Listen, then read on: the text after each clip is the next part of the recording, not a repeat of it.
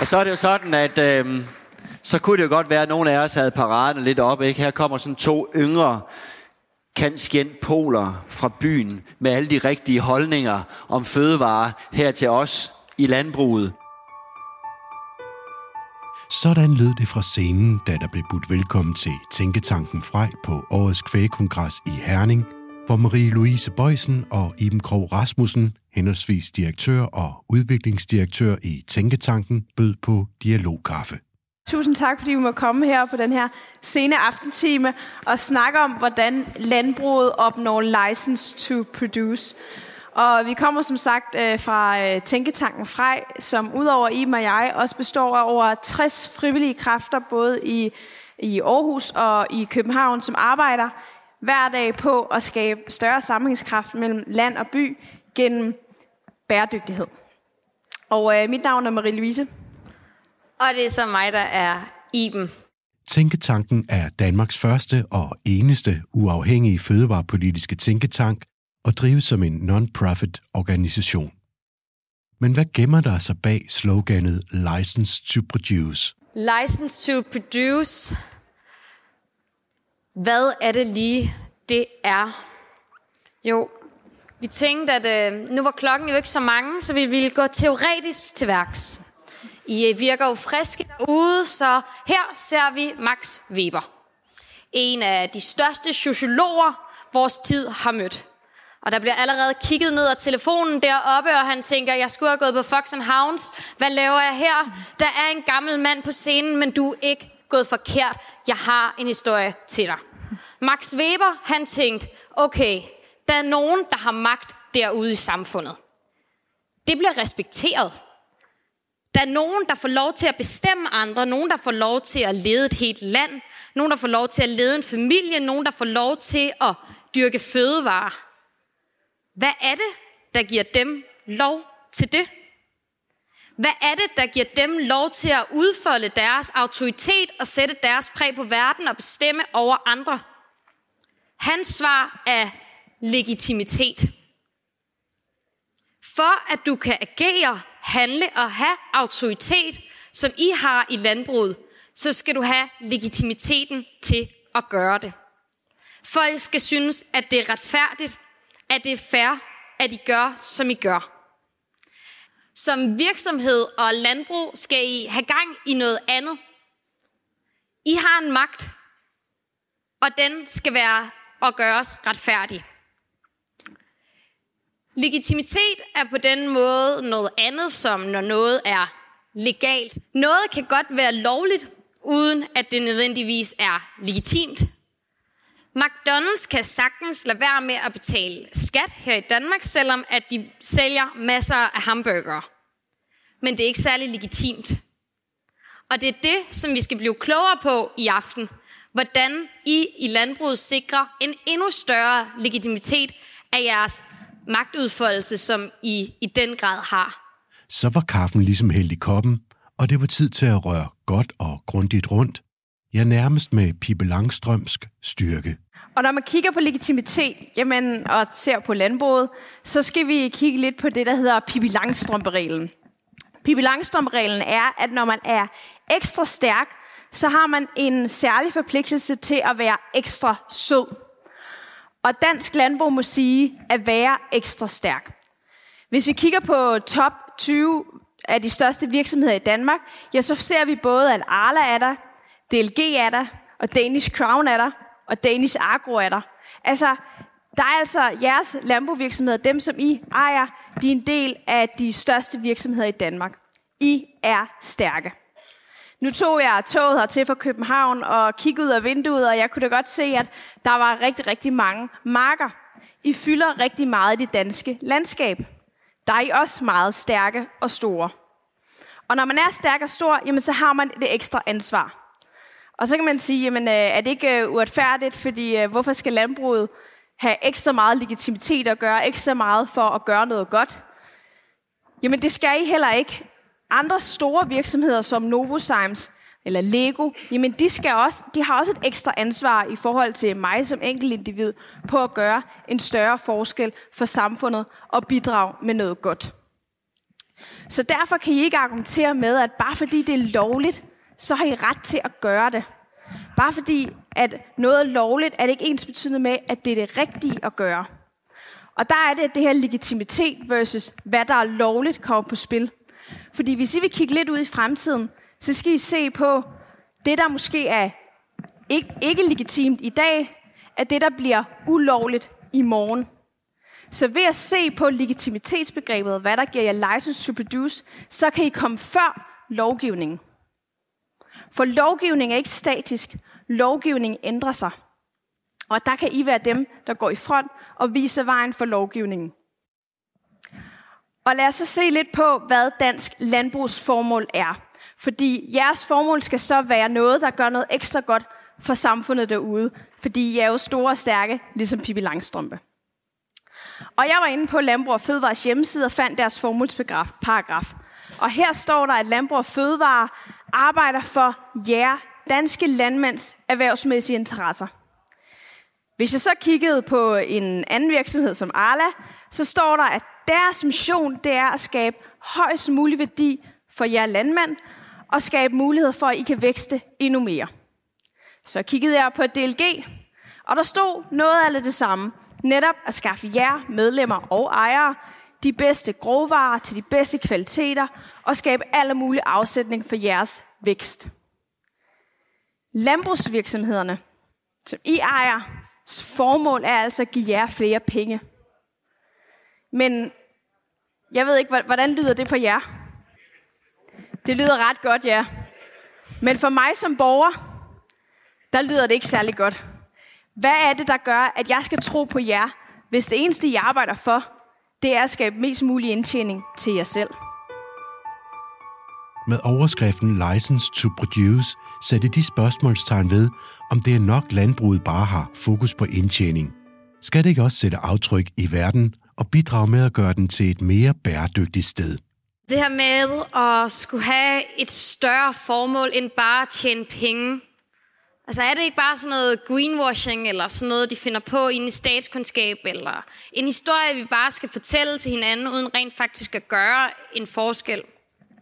Men som vi ser det i øh, Frej, så kan, hvis I laver en formål og rent faktisk fortæller os, hvad I gerne, hvilket aftryk I gerne vil sætte i verden, hvad det er, I gerne vil bidrage med til at gøre verden mere bæredygtig, så kan I mødekomme to udfordringer, som det går godt her i, i landbruget, og i særdeleshed jeg er kvægeavler, I er mega seje, men der er to kæmpe udfordringer. Indtjeningsudfordringen og generationsudfordringen. Og hvis man kigger ud i verden med nogle af de virksomheder, der har formået at lave en, en, øh, et formål, som har ligesom et øh, større moralsk, øh, en større moralsk ramme end bare at tjene penge, jamen så ser vi altså, at over i en overgangsperiode på 15 år, så giver det et afkast til deres aktionærer, der er 14 gange højere end en gennemsnitlig virksomhed de virksomheder, der tør sige, at de arbejder for et større moralsk formål. Samtidig så ser vi, at millennials-generationen, den som Marie-Louise og jeg er en del af, og den som jeg kan se, at mange af jer også er en del af herinde, vi vil gerne arbejde for noget andet end bare at tjene penge. Arbejde er mere end et sted, hvor man er fra 8 til 16. Det skal give mening. Og 70 procent af afspurgte millennials, de siger, at de hellere vil arbejde for en virksomhed, der fokuserer på samfundsmæssige løsninger. Ved at I laver et større formål og fortæller, hvad I gerne vil i verden, så er der altså måske en mulighed for, at I faktisk kan tjene flere penge på det, og I kan tiltrække nogle af de unge, som I har så svært ved at få ind i erhvervet i dag. Men det kræver en mentalitetsændring. Fordi vi siger ikke, at I ikke er bæredygtige i dag. Men når man spørger mange af jer, jeg har haft fornøjelsen af både at spise frokost med jer og aftensmad, Nå, men hvad producerer du så? Så siger I jo mange af jer, jeg producerer mælk. Men måske producerer I også noget mere end bare mælk. I producerer verdensmål. I producerer bæredygtighed. I bidrager til en mere bæredygtig verden gennem at producere sunde fødevarer med et godt næringsindhold på en fødevaresikkerhedsmåde, der sker med bæredygtighedshensyn til både naturen og til konen. I fokuserer på at skabe en mere bæredygtig og en bedre verden ved at producere mælk. Mælk er jeres middel, men ikke kun jeres mål. Fordi bæredygtighed må aldrig nogensinde bare blive til noget, vi, noget filantropi, eller noget, vi siger, når vi lige skal have lidt ekstra point til julefrokosten. Ej, jeg er også bæredygtig. Bæredygtighed er ikke bare et ben i en forretning. Bæredygtighed er jeres forretning. Og fra kaffen i koppen til øl og store visioner. Og et rigtig godt eksempel på en virksomhed, som har tænkt bæredygtighed ind i hele deres formål, det er netop Carlsberg. Carlsbergs bestyrelsesformand Flemming Bessenbakker, han har sådan øh, tre P'er, han siger. Og det er Profit, Purpose og Planet. Han mener ikke, at man kan drive virksomhed i dag, uden at tage højde for de her tre. Og de er ligeværdige. Og hvis øh, Carlsberg havde et øh, formål, der hed, lidt ligesom Landbrug Fødevare, eller DLG, eller Arla, så skulle det være, øh, Carlsberg vil sælge flest mulige øl, så Flemming Besenbakker kan få højst mulig løn. Og jeg tror ikke, det vil skabe så meget legitimitet, og deres øh, reklame, hvor øh, Mads Mikkelsen cykler rundt i verdens bedste by og brygger verdens bedste bæredygtige øl, det vil falde lidt til jorden, hvis hovedformålet egentlig bare er at få Flemming Besenbakker til at tjene flere penge. Nej, i stedet for er Carlsbergs vision Brewing a better today and tomorrow. Og i det, der lægger jo ikke bare at producere mange øl. Der lægger også noget i, at de gerne vil gøre noget godt for samfundet. Hele den der Pippi Langstrømpe-regel er kommet ind i det. Vi er stærke og store, derfor skal vi gøre noget godt for samfundet. Udover bare at have en formålstredet virksomhed, så har Carlsberg også lavet en, øh, en klar vision om, at de vil være CO2-neutrale inden 2030. De vil have nul udledning af, øh, af for meget vandforbrug. De vil stoppe øh, arbejdsskader. Og så, sidst men ikke mindst, så vil de stoppe alt uforsvarlig alkoholforbrug. Og vi ved jo godt, at den sidste nok bliver den, der er sværest for dem at nå. Men det viser i hvert fald, at deres ambitioner er tårnhøje. Og det gør jo, at jeg tror på dem som virksomhed. At jeg er stolt over, at Carlsberg er en dansk virksomhed. Og jeg vil gå efter den danske Carlsbergøl, når jeg er i supermarkedet. Fordi jeg ved, at de gør noget mere end bare at tjene mange penge. De gør noget godt for samfundet og for verden omkring dem. Og det er nemlig vigtigt, at virksomheder de sætter retningen selv. FN er her i 2019 kommet med en ny rapport, der hedder The Ambition Loop. Og den viser, hvordan den mest effektive måde er, at vi når, når i mål med bæredygtighedsmål. Og en ting er, at regeringer de kan sætte retningen, som virksomheder så følger. Det er meget effektivt, og det ved I fra landbruget, at det er den her regering rigtig god til. De sætter en masse regler og retningslinjer for jer, som I er tvunget til at følge. Men der er også en anden vej, og den er endnu mere effektiv. Nemlig at virksomhederne selv sætter retningen. Og det er jo netop det, Carlsberg har gjort ved at sætte nogle meget klare mål for, hvor de vil hen. De er også meget overbevist om, men vi når ikke mål med det her alene. Carlsberg kan ligegyldigt, hvor meget energi vi bruger på det, kan vi aldrig nå i mål med alle de her 24-30 mål, uden hjælp fra regeringen, fra myndigheder og fra forskningen. Men de har sat retningen, og så får de andre til at følge dem.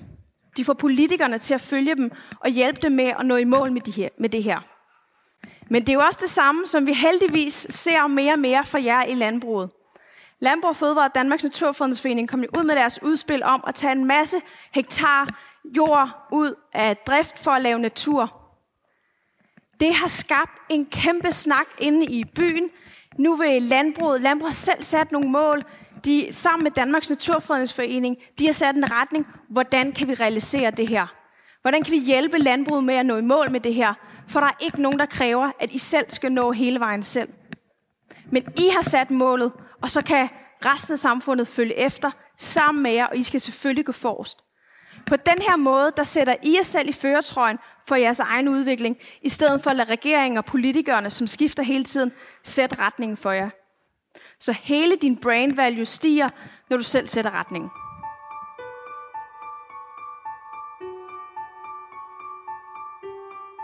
brand value, stabilitet, legitimitet. Altså klokken den er 21.30, tænker I. Kan Anne Arnung ikke bare tage sig af det der? Det er vel for pokker, det hun er ansat til. I producerer jo mælk og vil gerne hjem på jeres bedrifter også i morgen, og har forresten også travlt der. Men hvis vi skal have en vision for jer landmænd, så er det jo vigtigt, at den netop kommer fra jer. For det første, fordi det er den eneste måde, som både Arla og de andre mejerier og Landbrug og Fødevare har beføjelse til at lave de her visioner. Det er, hvis I synes, det er en god idé. Og vigtigst af alt, dem der skal lave den reelle forandring, fordi det her er ikke kun kommunikation.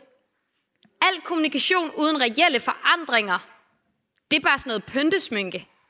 Det her kræver forandringer, og det er jer, der skal lave de forandringer.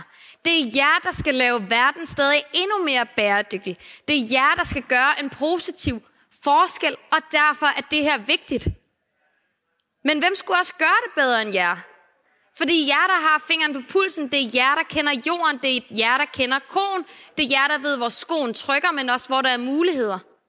Så derfor så er det her faktisk jer, og I skal gøre det i samarbejde med Anne Arnum, i samarbejde med regeringen, men verden bliver ikke et bedre sted, uden I tager skridtet.